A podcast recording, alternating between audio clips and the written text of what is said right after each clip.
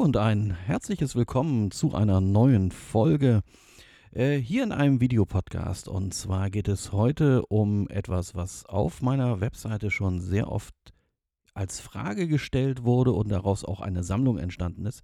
Es geht um die Fragen und Antworten zum ID4, sozusagen die ID4 FAQ und äh, noch dann so einige Tipps zu dieser ganzen Geschichte. Ähm, Fangen wir einfach mal an. Also es ist ähm, sehr viel nachgefragt worden äh, auf Basis des Artikels, den ich auf meiner Webseite ja eines Tages mal verfasst habe. Das ist jetzt nun auch schon weit über zwei Jahre her. Ähm, ja, und ähm, da haben sich äh, interessant viele Diskussionen, es gab hunderte von äh, Kommentaren unter dem Artikel und ähm, ja, da, stand, da waren auch ganz viele Fragen drin und auf diese Fragen bin ich ja schon mal eingegangen durch eine FAQ, die sich auch auf meiner Webseite befindet. Und ich will da heute nochmal so durchgehen, Frage für Frage. Und zwar eben nicht nur die Top 10, die ich jetzt ähm, explizit in dem Artikel äh, niedergeschrieben habe, äh, sondern auch mal so die ganzen kleinen Fragen am Rande drumherum. Ja, los geht's. Darf nicht fehlen, ne? Die M3 darf einfach nicht fehlen. Okay, das am Rande. Frage 1, die zu dem ID4 und natürlich so am allerweitesten gekommen ist, ähm, ja, wie weit kommt der ID4, beziehungsweise die Frage nach der Reichweite. Ähm, ich habe es auf meiner Webseite ja schon mal gesagt, man kann diese Frage nicht so wirklich pauschal beantworten. Aus meiner Erfahrung kann ich sagen, dass die Reichweite so zwischen 650 Kilometer im Sommer und halt irgendwie so 400 Kilometer im Winter schwankt. Ähm, der Verbrauch, der wird natürlich maßgeblich beeinflusst von der Außentemperatur und den Reifenfelgen und gegebenenfalls vom Regen. Ähm, ja, man muss einfach beachten, ähm, anders als beim Verbrenner erzeugt der Elektroantrieb ja keine nennenswerte Abwärme. Und da er das nicht tut, da braucht er natürlich zum Beheizen des Innenraums extra Energie. Ähm, beim Verbrenner ist diese Energie immer da. Ähm, erinnern uns mal dran, ähm, im, im, ja, so im, im mittleren Drehzahlbereich, im Teillastbereich, wie man so schön sagt, da hat ein Verbrenner, wenn es hochkommt, einen Wirkungsgrad von 20 Prozent. Äh, das heißt, äh, vom Heizwert des Kraftstoffs gehen 80 Prozent eben in Wärme über. Und äh, damit kann man natürlich prima seinen Innenraum beheizen und dann fällt das auch gar nicht auf. Die Abwärme ist ja da. Ähm, heißt also, ähm, ich habe Wärme im Überfluss. Äh, beim E-Auto habe ich das so nicht. Ähm, ich habe halt einen sehr hohen Wirkungsgrad im Antrieb und dadurch brauche ich explizit eine Zusatzheizung zum Heizen. Die ist elektrisch und wenn die angeht, verbraucht die natürlich eben zusätzlich Energie. Das Heizelement im ID4, was äh, für die Innenraumbeheizung da ist, hat eine Maximalleistung von 6 kW. Heißt also, wenn ich das äh, eine Stunde lang laufen lasse, diese Heizung auf Volllast, gut, das ist natürlich äh, irre, das äh, ist kein klassischer Anwendungsfall, aber im schlimmsten Fall würde der Verbrauch halt um 6 Kilowattstunden pro Stunde nach oben gehen. Verteilt sich jetzt natürlich dann auf die Strecke, die ich fahre. Aber ähm, das Ganze kombiniert mit der Wärmepumpenheizung bedeutet natürlich nicht, dass man permanent die volle Leistung des Heizers braucht. Um den Innenraum dann nach dem Aufheizen auf Temperatur zu halten, braucht man ja auch nicht mehr so viel Energie. Also beim ID4, wenn man das so beobachtet, dann sind das so zwischen, sag mal so zwischen 700 Watt und mal 1,2 kW, 1,3 kW, wenn es wirklich ähm, ganz fiese Minustemperaturen sind, aber ähm, eben auch nicht mehr man muss eben schon damit rechnen, dass man den Durchschnittsverbrauch um, ich sag mal, drei, vier Kilowattstunden auf 100 Kilometer nach oben treibt, ähm, je nachdem, wie warm man es im Auto haben möchte. Ähm, das muss man aber im Winter einfach berücksichtigen. Was mich also im Sommer dann ungefähr 650 Kilometer weit bringt, sind im Winter nur noch 400. Kleiner Tipp dazu. Ähm, man muss ja nicht immer auf 22 Grad äh, Temperatur im Innenraum gehen. Ähm, ich finde, die Heizung im ID4 ist sehr, sehr effizient. Also im Vergleich mit dem E-Golf äh, ist die ja irgendwie viel leistungsfähiger. Und ähm, ja, ich, ich persönlich äh, komme auch gut damit klar, wenn die Heizung auf 20 oder vielleicht sogar 19 Grad äh, steht. Finde ich, gerade wenn man im Winter ohnehin etwas äh, ja, bekleideter ist und dann auch noch die Sitzheizung und die Lenkradheizung anhat, ähm, reicht mir persönlich ähm, so eine Temperatur von, von 19 oder 20 Grad im Innenraum aus. Das wirkt sich natürlich dann auch wieder ganz massiv auf die Reichweite aus. Neben dem Sommer und dem Winter gibt es natürlich noch diese Übergangsphase eben im Frühjahr und im Herbst. Ähm, das ist ja auch eine relativ lange Periode im Jahr und äh, bei uns hier im Norden sind die Winter auch nicht mehr so ganz ausgeprägt oder finden eigentlich zum größten Teil gar nicht mehr statt. Das heißt, man hat meistens doch immer so irgendwie über 0 Grad und ähm, da braucht man eben auch nicht mehr ganz so viel Energie. Das heißt, wir haben so ein Zwischending zwischen Sommer und Winter. Ähm, da kann ich jetzt aus der Erfahrung sagen, so, sag mal, so alltagsmäßig komme ich so ungefähr auf eine äh, 500 oder knapp über 500 Kilometer Reichweite. Ähm, nun lade ich das Auto nie wirklich voll auf. Das äh, äh, ja, kann ich also nur theoretisch hochrechnen. Ähm, bei der ganzen Alltagsfahrerei ist das ja alles irrelevant. Auf Langstrecken, ähm, wenn man schneller fährt auf der Autobahn, äh, geht der Verbrauch ja eh in die Höhe. Und dafür habe ich ja eine kleine Tabelle gemacht.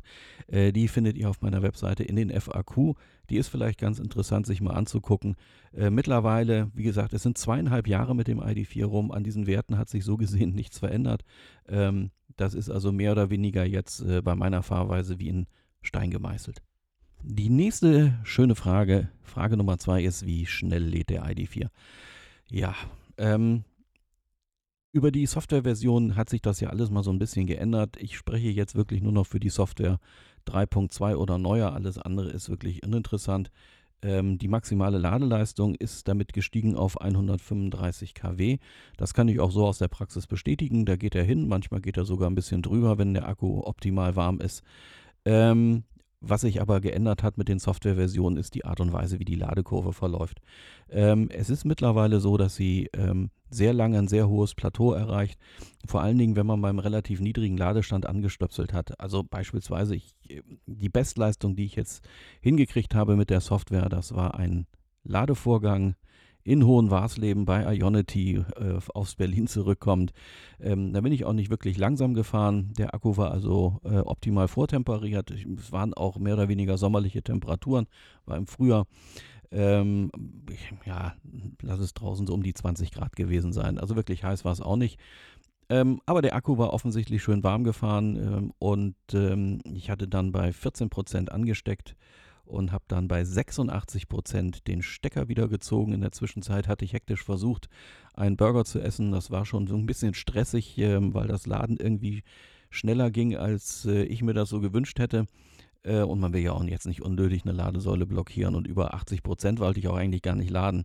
Hat sich dann eben so ergeben, weil ich einfach nicht schneller essen konnte. Ähm, jedenfalls lange Rede, kurzer Sinn, es waren exakt 25 Minuten. Ähm, da kann man jetzt nicht wirklich meckern um von 14, wie gesagt, auf 86 Prozent zu kommen. Das ist schon ein wirklich, wirklich guter Wert. Ähm, das heißt, äh, umgerechnet, ähm, das Ladeniveau, das lag also über 100 kW auf die Gesamtzeit gerechnet. Also die Ladekurve ist sehr flach. Die Ladekurve ist dynamisch, das muss man dazu sagen.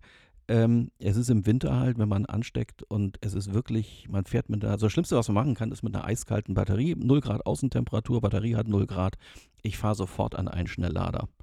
Da trifft einen natürlich der Schlag, weil das Ding anfängt mit, ja, ich sag mal, ungefähr 50 kW zu laden. Das ist natürlich deutlich unter dem, was es maximal könnte, aber wir wollen ja eine kalte Lithium-Ionen-Batterie, die ist halt sehr empfindlich für hohe Ströme ähm, eben wenn die Temperaturen entsprechend niedrig sind und wir wollen sie ja nicht kaputt machen und das macht die Ladekurve oder die äh, Elektronik und Software an Bord des Autos ja schon ganz vernünftig. Ähm, also regelt es im Prinzip die Ladeleistung runter. Aber pfiffigerweise, man steckt halt mit 50 Prozent, äh, mit 50 kW an, ähm, dann lädt das langsam los, aber ähm, der ID4 ähm, sorgt jetzt beim Laden dafür, dass die Batterieheizung eingeschaltet wird. Das heißt, äh, durch das Laden erwärmt sich die Batterie schon mal, dann erwärmt sich die Batterie eben durch die Batterieheizung und dann sieht man sehr schön, wie während des Ladens der Ladestrom immer höher wird. Ähm, das heißt, die Kurve verläuft dann nicht mehr mit von so einem Peak ausgehend einfach nach unten, wie man das so typischerweise kennt, sondern die, die Ladekurve verläuft im Prinzip genau andersrum. Man verliert ein bisschen Zeit. Im schlimmsten Fall habe ich das mal so beobachtet, verliert man 10 Minuten bei der Ladung auf 80 Prozent, eben wenn man ganz kalt angesteckt hat. Auf der anderen Seite aber ähm, hat man den Vorteil, man lädt sehr energieeffizient, weil ich eben keine Vortemperierung brauche. Wer sich noch an die Zeit der Vortemperierung zurückerinnert beim ID4, ähm, Das war prima, da hat er immer schnell geladen, aber man musste das mit einem sehr hohen Verbrauch bezahlen. Ähm, das ist, äh, ja, Vielleicht wäre es wünschenswert, wenn sich äh, der Endanwender das frei aussuchen könnte. Äh, für mich ist das jetzt kein großes Kriterium. Ähm, ich kann damit leben, wenn es mal zehn Minuten länger dauert. Man darf ja auch nicht vergessen, das macht er nur einmal. Wenn man im Winter eine schnelle Autobahnetappe fährt äh, oder eine normale sozusagen und ähm, hat dann einmal ähm, zwischen schnell geladen, dann sind ja alle nachfolgenden Ladungen, dadurch, dass die Batterie sich erwärmt hat, sind auf einem völlig normalen Niveau. In der Regel erreicht er auch dann nicht seine maximale Ladeleistung, sondern vielleicht eher was, was so zwischen 100 und 110 kW liegt. Aber dafür hält er dann diese, ähm, dieses Niveau auch länger. Also am Ende, ja, kann man eigentlich sagen, lädt er immer ungefähr gleich schnell. Äh, man muss halt die Temperatur eben mit berücksichtigen. So, die dritte Frage die ich äh, eigentlich schon fast von meiner Liste hätte streichen wollen. Das ist die Frage nach der Ladeplanung. Ähm, über die Softwareversionen hinweg ähm, hat sich ja VW wirklich äh, respektabel bemüht, äh, diese Funktionalitäten auf ein Niveau zu heben, wo man mittlerweile wirklich sagen muss, das ist top.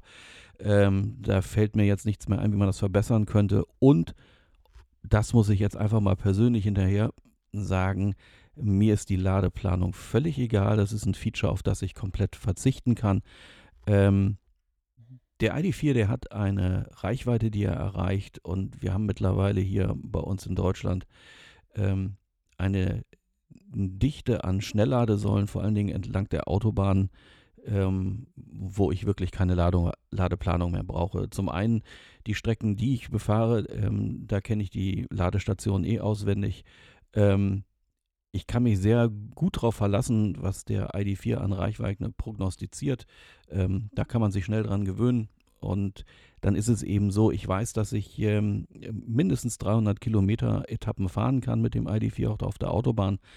Und ähm, das heißt, die Auswahl an potenziellen Ladesäulen ist so hoch, ähm, dass es für mich persönlich keinen Sinn macht, irgendeiner Ladeplanung hinterher zu trauen. Ich finde es toll, dass die Ladeplanung mittlerweile so schön ist. Ähm, allerdings, ja, ich brauche sie nicht mehr. Ich habe anfangs mal, als das wirklich noch nicht so funktioniert hat, auch mal über Apple CarPlay dann äh, Better Route Planner, diese App, ähm, als äh, Alternative verwendet. Äh, ich muss sagen, diese App hat mir aber nie so wirklich gut gefallen. Planen kann man da ganz prima mit irgendwie. Ne, aber sie ist halt, äh, das Navigieren selbst während der Fahrt ist äh, wirklich grausam mit dieser App. Das äh, hat mir so absolut gar nicht gefallen.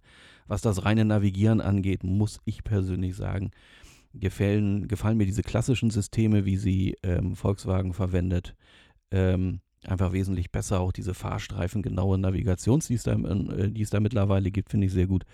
Ähm, für mich so gesehen eben kein Thema mehr und damit kommen wir zu Frage 4, die sich da eingebürgert hat. Also diese Fragen in der Reihenfolge her übrigens, die haben sich ergeben aus äh, quasi der Häufigkeit, wie sie gestellt wurden. Wir gehen also quasi äh, von häufig zu weniger häufig nach unten durch. Und da war dann eine der Fragen, wie lange lädt der ID4 zu Hause? Nun gut, ähm, der hat einen eingebauten 11 kW Wechselstromlader. Ist natürlich klar, dann kann ich ausrechnen, wenn ich 400 Volt, 16 Ampere ähm, dann dauert das ungefähr sieben Stunden, um die Batterie einmal komplett vollzuladen. Ähm, Mache ich im Alltag natürlich nicht. Im Alltag sehe ich zu, dass er ähm, ein Maximum an PV-Strom bekommt. Und ähm, ja, wann brauche ich die Reichweite schon mal, ähm, außer auf äh, längeren Strecken? Wie gesagt, in meinem Alltag, ähm, wenn es hochkommt, fahre ich am Tag vielleicht mal so 50 Kilometer. Ähm, das war es dann schon und dafür brauche ich ja keine vollgeladene Batterie. Also ich pendel meistens so, ja, dass er noch so ungefähr 30 Prozent äh, drin hat und ja, lad ihn hoffentlich häufig auch nur so bis ungefähr 60 Prozent wieder auf. Ähm, aber wie gesagt, man muss damit rechnen, eine Vollladung, wie gesagt, an 11 kW dauert dann äh, sieben Stunden logischerweise. Ähm, ähm, alles, was jetzt so an so zwischendrin ist, wenn ich nur eine halbe Batterie brauche, dann sind es halt eben auch nur dreieinhalb Stunden. Ähm, die Frage ist jetzt, ob sich das im Alltag irgendwie negativ auswirkt. Ähm, jeder, der E-Auto schon länger fährt, der weiß, das ist eigentlich völlig irrelevant. Ähm, man hat irgendwie immer Zeit, das Auto mal zwischendurch auszuladen, aufzuladen, wenn man es braucht. Ähm, also äh, da reicht das.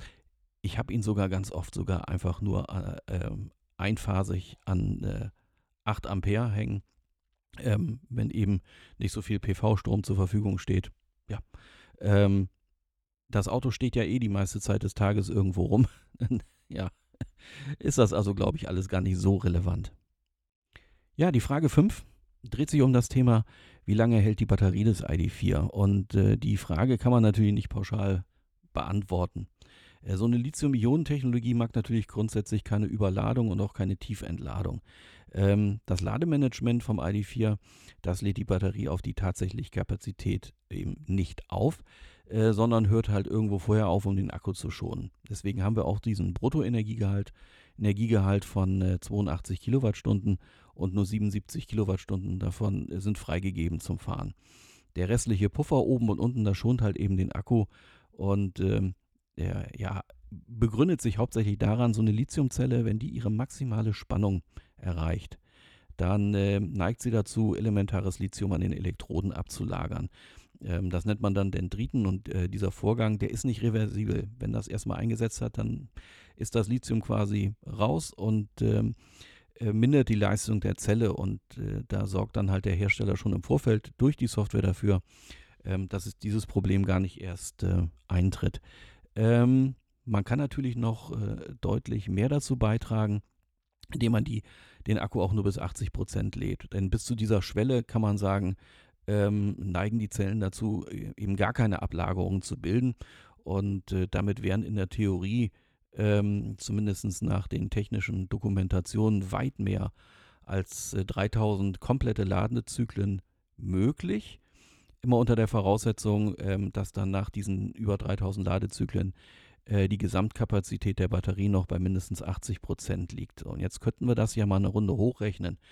Ähm, 3000 Ladezyklen beim ID4 wären, bei der großen Batterie wären ähm, 231.000 Kilowattstunden, die man da zuführen könnte.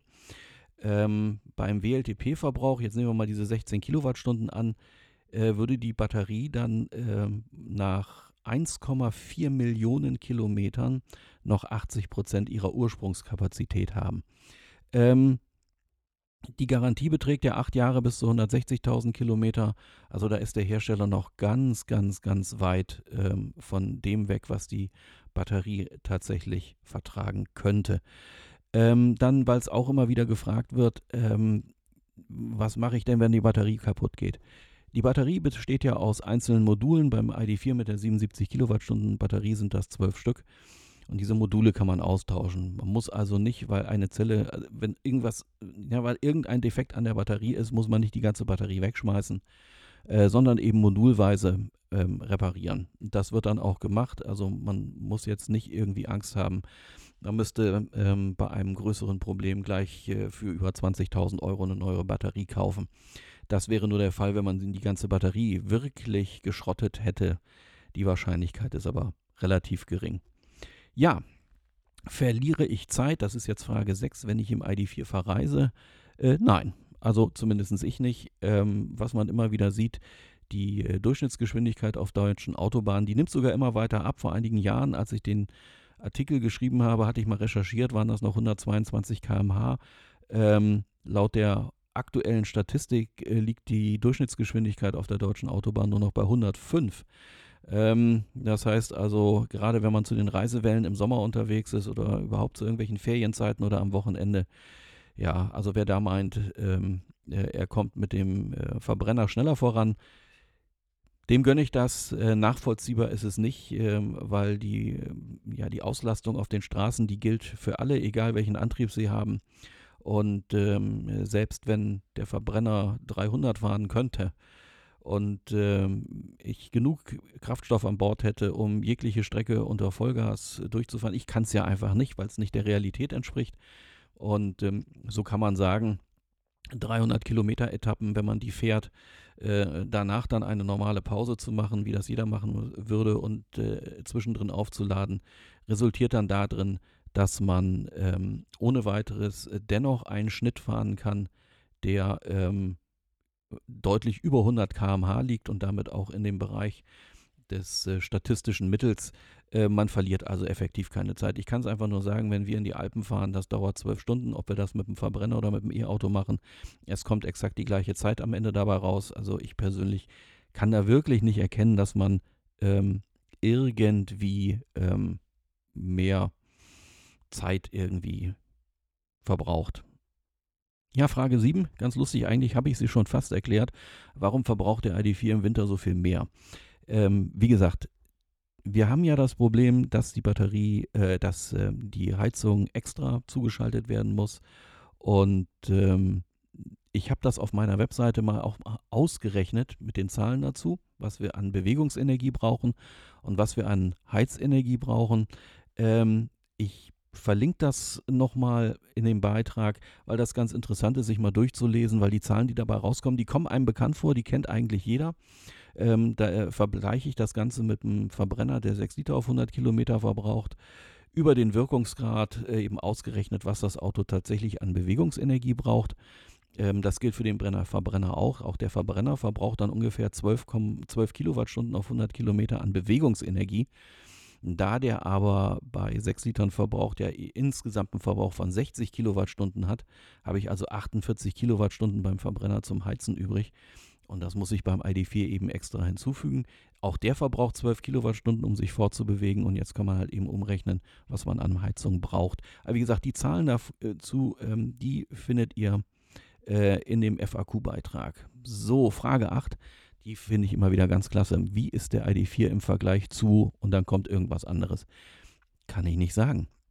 Ähm, ich habe nicht so viel Vergleich. Wir haben in der Familie einen E-Golf, mein absoluter Liebling, muss ich dazu sagen. Wir haben auch noch einen elektrischen BMW, der allerdings eine ganz andere Fahrzeugklasse ist.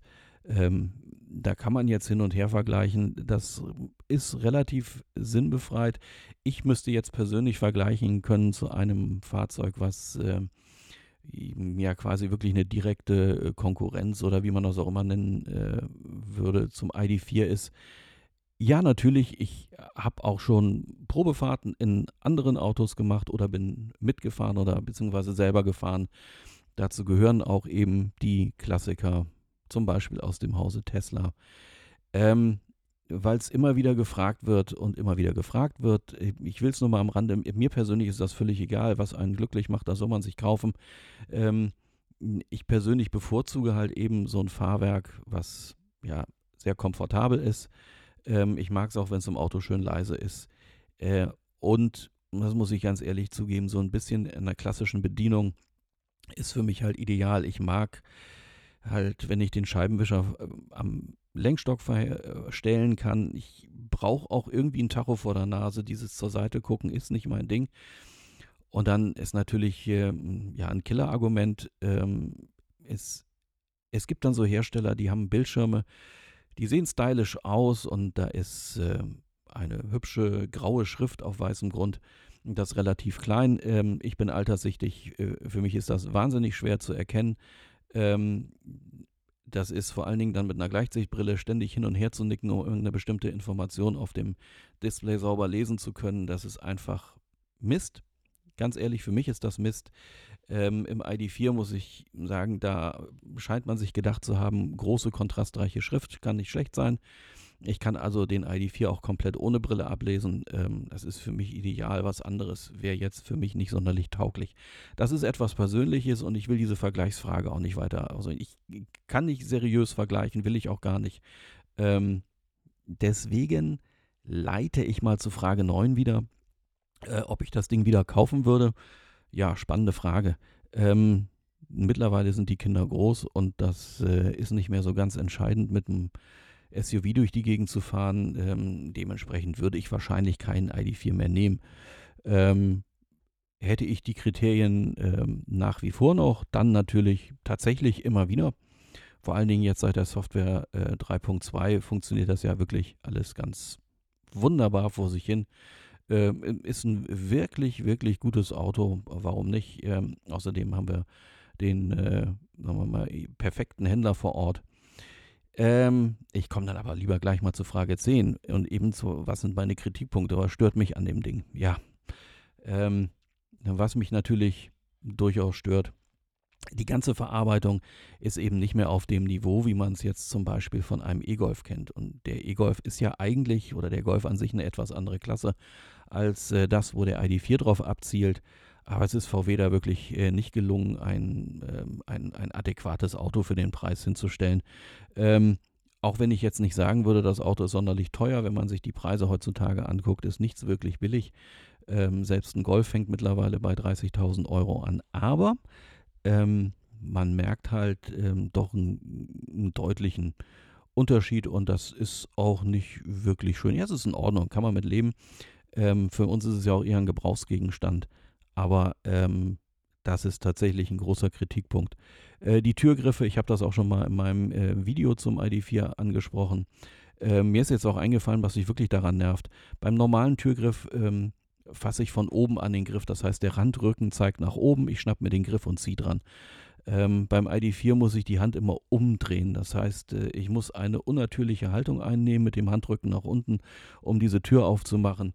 Ähm, das ist wirklich definitiv, ich finde diese Türgriffe sehr unglücklich gelöst, gefallen mir überhaupt nicht. Ich würde sogar mittlerweile sagen, dass das für mich ein Auswahlkriterium wäre. Also ich würde das, ich würde es äh, nicht nochmal. Also mich, mich ärgert das tatsächlich massiv. Ähm, was auch nicht so schön ist ähm, oder im Prinzip eigentlich ein Armutszeugnis ist, das ist diese Lichtoptik, die die Rückspiegel auf den Boden projizieren. Ähm, die fangen ja an zu zerkrümeln, das tun sie scheinbar bei allen IDs. Ähm, was so schwer daran ist, mit so einer Technik rumzuhantieren. Ich meine, diese, diese Beleuchtungsgeschichten gibt es seit Jahren auf dem Automobilmarkt äh, warum man da was zusammenbastelt, was sich von alleine in Luft auflöst. Ja, der Rotstift, der Rotstift, das äh, sieht man dem Auto an wirklich jeder Ecke irgendwo an. Ähm, das ist nicht schön umgesetzt. Und die Software, naja, äh, seien wir mal ehrlich, ähm, es ist zwar schön, dass die Software mittlerweile funktioniert, ähm, der Weg dahin aber wirklich war, ähm, war äh, ganz, ganz grausam und eigentlich etwas, ähm, wo man auch kein Mitleid mehr haben kann. Ähm, dann kommt ja noch der zweite Teil, das ist die App-Steuerung. Also die, die App fürs Handy ist aus meiner Sicht absolut unterirdisch. Ähm, ich bin ja nun selber Softwareentwickler und äh, vielleicht sollte ich nicht ähm, mit Steinen sitzen, wenn ich selber im Glashaus sitze, aber das, was VW da abgeliefert hat, ganz ehrlich, das hätte bei uns jeder Praktikant in drei Wochen irgendwie hinbekommen. Also so zumindest fühlt sich das an. Ähm, ich weiß, dass das natürlich äh, sicherlich alles wesentlich komplexer ist, was sie sich da gebastelt haben. Aber es ist halt eben so, als Endkunde äh, sehe ich etwas armseliges, dysfunktionales, ähm, was ganz viele Downtimes hat äh, das, und äh, ganz oft eben einfach nur gar nicht funktioniert. Oder es kommt ein App-Update und dann geht irgendeine Funktion nicht mehr.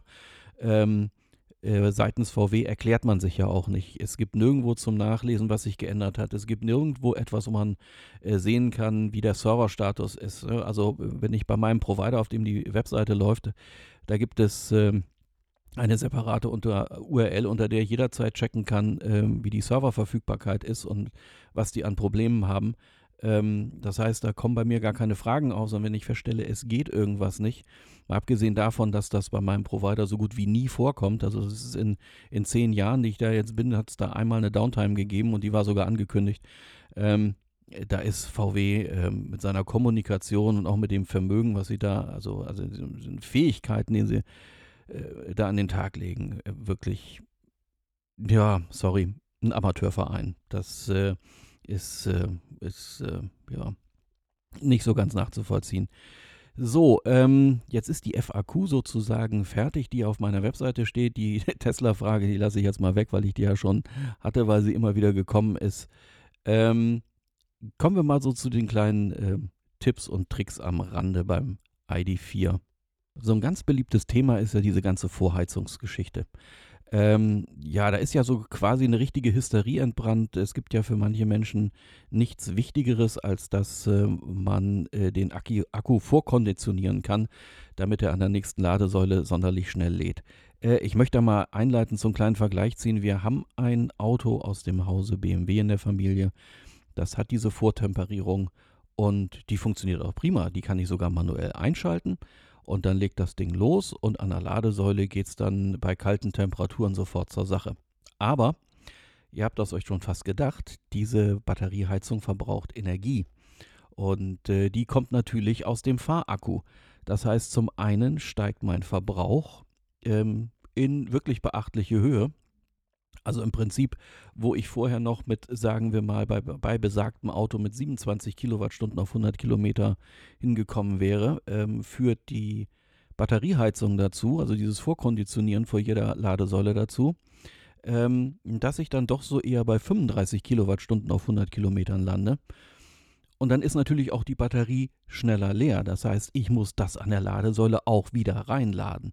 Ähm, es ist also so in Teilen so eine Milchmädchenrechnung, sich zu sagen, ja toll, ich habe eine, eine, eine, Vorklimatisierung des Akkus und hurra. Ähm, das mag Zeit sparen, aber es kostet halt eben Geld. Das muss, äh, muss man abwägen, ob man das wirklich haben will. Und ähm, es ist jetzt aber so, man muss ja nicht zwangsweise immer mit einer kalten Batterie äh, losfahren. Wenn man zu Hause laden kann, ähm, dann ist es das Einfachste, bevor man jetzt im Winter auf eine längere Tour geht, äh, dass man das Auto einfach äh, an äh, die Wallbox anschließt, den ID4 jetzt, und einfach die Klimatisierung startet. Weil wenn man das nämlich tut, während er an der Lade, äh, an der Wallbox hängt, dann macht er auch die Batterieheizung an und erwärmt die Batterie. Ähm, das heißt, man kann sich also quasi schon vor Abfahrt die Batterie vortemperieren und dann fährt man halt eben los auf seine Langstrecke und wenn man dann das erste Mal an die Ladesäule kommt, oh Wunder, dann ist die Batterie eben äh, nicht mehr wirklich kalt, sondern hat schon eine annehmbare Temperatur. Und man stellt dann fest, dass der auch äh, schon mal anständig anfängt loszuladen. Und nach der ersten Ladung ist dann die Batterie in der Regel auf so einem Temperaturniveau angekommen, wo dann jede weitere Ladung wirklich ruckzuck geht, auch wenn es draußen kalt ist. Also das kann ich nur empfehlen. Ähm, nutzt diese eingebaute Klimatisierung. Die macht man einfach nur in der App äh, über über dieses, diesen Klimatisieren-Button an. Das macht er automatisch, wenn es kalt ist, dass dann auch die Batterieheizung mit angeht. Man kann das übrigens dann auch sehr schön sehen. Viele ähm, sagen dann, oh, ich habe einen Fehler, mein Auto lädt an der Wallbox nicht mehr so, wie es soll. Natürlich zeigt dann, ähm, wird die Ladeleistung über die Wallbox nicht mehr auf 10 oder 11 kW angezeigt, sondern die geht dann runter, wenn die Innenraumheizung läuft und die Batterieheizung dann ist es in der Regel so, dass er äh, anzeigt, dass er nur noch mit 2 kW lädt. Dann ist, da ist nichts kaputt am Auto und es ist auch nichts kaputt an der Wallbox in dem Fall. Es ist einfach so, dass die Energie, ich kriege ja nur 11 kW aus der Wallbox raus. Und wenn ich jetzt äh, zwei Heizer, der äh, Heizer der ähm, Heizung, ne, der äh, leistet ja 6 kW äh, in der Spitze und die Batterieheizung 5,5 kW. Das heißt, da komme ich schon auf etwas, wo eigentlich zum Laden nicht mehr viel übrig bleibt. Und natürlich verhält sich der ID dann auch so und äh, je nachdem, wie kalt es ist, sieht er natürlich erstmal zu, dass auch tatsächlich ordentlich Energie in, in die Heizung investiert wird und dann wird halt eben nicht mehr wirklich geladen. Aber nichtsdestotrotz, lange Rede, kurzer Sinn, das ist ideal, ähm, diese Klimatisierung einzuschalten, äh, um Temperatur nicht nur in den Innenraum, sondern auch in die Batterie zu bekommen. So, der nächste Tipp auf Langstrecke, und das geht auch wieder so ein bisschen um die Batterietemperatur, ist, äh, oder vor allen Dingen für den Winterbetrieb. Im Sommer ist das alles irrelevant, aber im, im Winter einfach entscheidend. Es macht keinen Sinn, betont langsam zu fahren im Winter. Ich weiß, das mag für den einen oder anderen auch für mich irgendwie verlockend sein, am, hinter einem LKW zu surfen. Wenn man, wenn man mit dem ID4 hinter einem LKW surft, kann man auf Langstrecke auf Verbräuche von knapp unter 12 Kilowattstunden kommen. Das ist unglaublich, was man dann an Reichweite aus einer Batterie rauskriegt. Es dauert natürlich sehr lange und man muss das mögen. Ich habe vollstes Verständnis dafür, dass es Menschen gibt, die sowas im Leben nicht aushalten. Ähm, wir haben das allerdings tatsächlich auch schon das eine oder andere Mal praktiziert, wenn man zum Beispiel weiß, ich habe keine Lust mehr zu laden und ich will auch nicht mehr anhalten. Ähm, kann man durchaus mal machen. Über vielleicht mal so 100 Kilometer ähm, es ist schon irre, was man da an Energie plötzlich spart im Vergleich zu dem normalen Fahren. Aber ähm, im Umkehrschluss, wenn man sowas tatsächlich macht mit diesem bewusst langsam Fahren auf der Autobahn, ähm, dann kriegt man keine Temperatur in die Batterie. Im Gegenteil, wenn man das bei Minusgraden macht, das haben wir auch schon ausprobiert, dann sinkt die Batterietemperatur sogar. Das heißt, ich bekomme sie weder durchs Fahren warm noch äh, durch das äh, ähm, noch ja, Batterieheizung gibt es ja dann ohnehin nur unter 0 Grad und dann geht es ja auch nur bis 0 Grad. Ähm, es kann dann also sein, dass man tatsächlich auf einer längeren Strecke bei Minusgraden die Temperatur gerade mal so bei knapp über 0 Grad hält. Und ähm, dann macht das Laden keine Freude, weil bei so einer richtig schön kalten Batterie ähm, die am Schnelllader anzustecken, da geht es dann halt maximal mit 50 kW los. Ähm, da wird es natürlich zeitlich schon ein bisschen anstrengend. Ähm, deswegen kann ich nur empfehlen, es macht viel mehr Sinn, im Winter wenigstens 120 zu fahren. So als Minimum vielleicht 120 bis 130. Also versuchen ganz normal im Verkehr mitzuschwimmen. Ähm, man hat dann halt eben den Vorteil, dass ähm, man es doch schafft, die Batterie ähm, locker äh, irgendwie im zweistelligen Bereich zu halten, was die Temperatur angeht. Äh, funktioniert erfahrungsgemäß ganz gut und damit ähm, hat man dann auch äh, wieder Freude an der Ladesäule im Winter. Ähm, also das als Tipp, fahrt nicht bewusst im Winter langsam. Ähm, das bringt es einfach nicht. Natürlich könnt ihr das auf Kurzstrecken machen. Ich finde ja, was die bei VW gemacht haben, ist ja eigentlich gar nicht schlecht. Ähm, Wer sich an die Softwareversion bis einschließlich 2.3 erinnert, ähm, da gab es ja diese Zwangsbeheizung. Das heißt, wenn es unter 8 Grad war, ist die Heizung angegangen und hat erstmal bis mindestens 12 Grad die Batterie erwärmt. Hatte so einen gewissen Vorteil, das Ding konnte quasi immer schnell laden. Aber das hat er natürlich auch bei jeglicher Kurzstrecke gemacht. Das heißt also, ich, ich hatte es öfter mal so, ähm, dass ich äh, innerhalb der Stadt eine zwei, drei Kilometer lange Strecke mal gefahren bin, habe das Auto wieder abgestellt und dann hast du einen Durchschnittsverbrauch von 54 Kilowattstunden auf 100 Kilometern. Ähm, das ist natürlich blanker Irrsinn. Ähm, jetzt mittlerweile mit der neuen Software ist es ja so, dass er auf sowas gar nicht mehr großartig reagiert. Das heißt, äh, selbst bei einstelligen Temperaturen auf Kurzstrecke kommt man auf äh, Durchschnittsverbräuche, die sind völlig normal. Also ich sag mal, irgendwas, was äh, unter den 20 Kilowattstunden liegt, kommt darauf an, wie viel Heizung man jetzt eingeschaltet hat. Aber ähm, das so in dem Rahmen. So, dann nochmal etwas äh, zum Luftdruck in den Reifen, weil das äh, einen massiven äh, Auswirkungen hat ähm, auf den Energieverbrauch. Ähm, der Hersteller sagt ja, dass zweieinhalb Bar auf den Reifen irgendwie genau das Richtige ist. Ähm, mag auch sein, dass man da einen guten Kompromiss äh, zwischen Fahrkomfort hat, vor allen Dingen, wenn man, äh, wir haben jetzt 20 Zoll Räder drauf, da ist natürlich nicht mehr viel Gummi drauf, die sind dann schon etwas straffer, das geht so. Und ja, mit zweieinhalb Bar gefahren, ja, ist das noch einigermaßen komfortabel, aber man merkt halt bei dieser Bereifung, die da drauf ist, ähm, auch bei den Winterreifen, oha, die äh, wollen gewisse Energie haben äh, um sich fortzubewegen. Es macht da einen wirklich deutlichen Unterschied, äh, den ähm, Reifendruck etwas zu erhöhen. Ähm, was man nicht machen sollte, ich habe das auch mal ausprobiert, wenn man so auf 3 Bar hochgeht, ähm, hat man zwar eine wirklich phänomenale äh, Reduktion des Energieverbrauchs, aber die Reifen haben überhaupt keinen Grip mehr. Also das ist dann kriminell, vor allen Dingen auf nasser Fahrbahn, das sollte man tun nicht sein lassen. Ähm, was sich als ganz gut erwiesen hat, ist so 2,7 bis 2,8. Ähm, das heißt, äh, man hat noch einigermaßen guten Grip und man kann ungefähr sagen, dass man so, ja, so ein knappes Kilowattstündchen noch runterkommt, äh, vor allen Dingen, wenn man nicht sonderlich schnell fährt und auch, sagen wir mal, ganz enge Lenkwinkel vermeidet. Ähm, die Reifen halten dann auch prima. Ähm, wir haben jetzt äh, verschleißmäßig da auch irgendwie nichts äh, Negatives bisher feststellen können und äh, man hat einen, einen guten niedrigen Verbrauch. Ja, Tipp, Frage, die auch noch äh, des Öfteren gekommen ist, jetzt äh, gerade wo der ID4 quasi älter wird, ähm, ist eben die Frage, ob sich das lohnt, sowas anzuschaffen, vor allen Dingen, wenn es vielleicht in Zukunft irgendwie noch was anderes gibt. Ähm, einfache Antwort darauf, es ist ein gutes Auto, es macht aus meiner Sicht äh, keinen Sinn, da großartig zu zögern. Vor allen Dingen, wenn man sich auch mal die Preise anguckt. Es wird ja immer gesagt, E-Auto ist so wahnsinnig teuer. Das hatte ich auch schon mal thematisiert. Ähm, abzüglich der Förderung ist ein ID4 mit der großen Batterie heute einen ganz kleinen Tick billiger als ein vergleichbarer Tiguan mit vergleichbarer Ausstattung und Motorleistung. Man muss ja dann den Allspace nehmen äh, wegen der Größe, damit er zum ID4 vergleichbar ist. Ähm, das kann man also wirklich nicht mehr als Argument nehmen, äh, der Verbrenner sei generell billiger, weil er das einfach so nicht ist im direkten Vergleich. Und ähm, ja, die Frage ist, würde man den eben als Gebrauchten empfehlen? Ähm, ich hatte außer diesem Software-Fiasko mit der Version 3.0, wo dann in dessen Folge äh, der Inverter getauscht werden musste, und da kann das Auto jetzt so gesehen erstmal nichts für, äh, absolut gar keine Probleme. Ähm, funktioniert alles perfekt und bestens und so, wie es sein soll. Ähm, gut, nach zweieinhalb Jahren, was soll da auch groß kaputt gehen?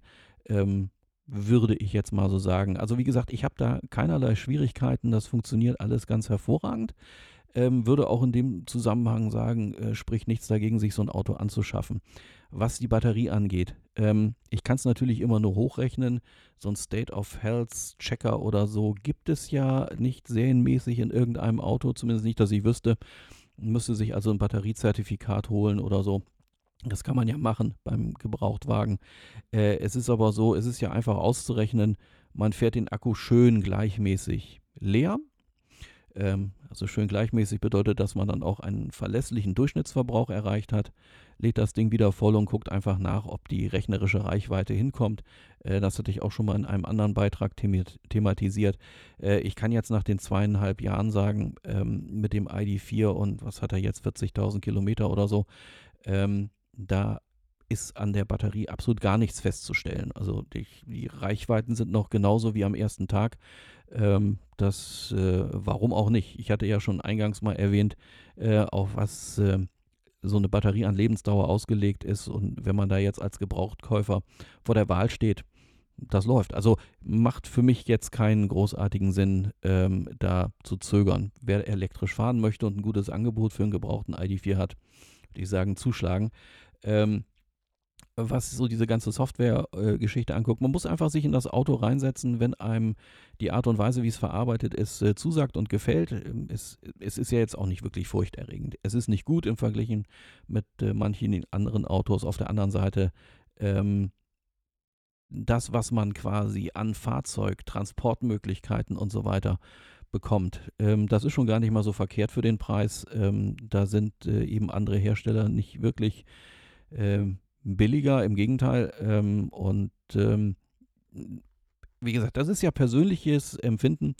Ähm, es gibt von mir aber eine ganz klare Empfehlung, sich das Auto anzuschaffen.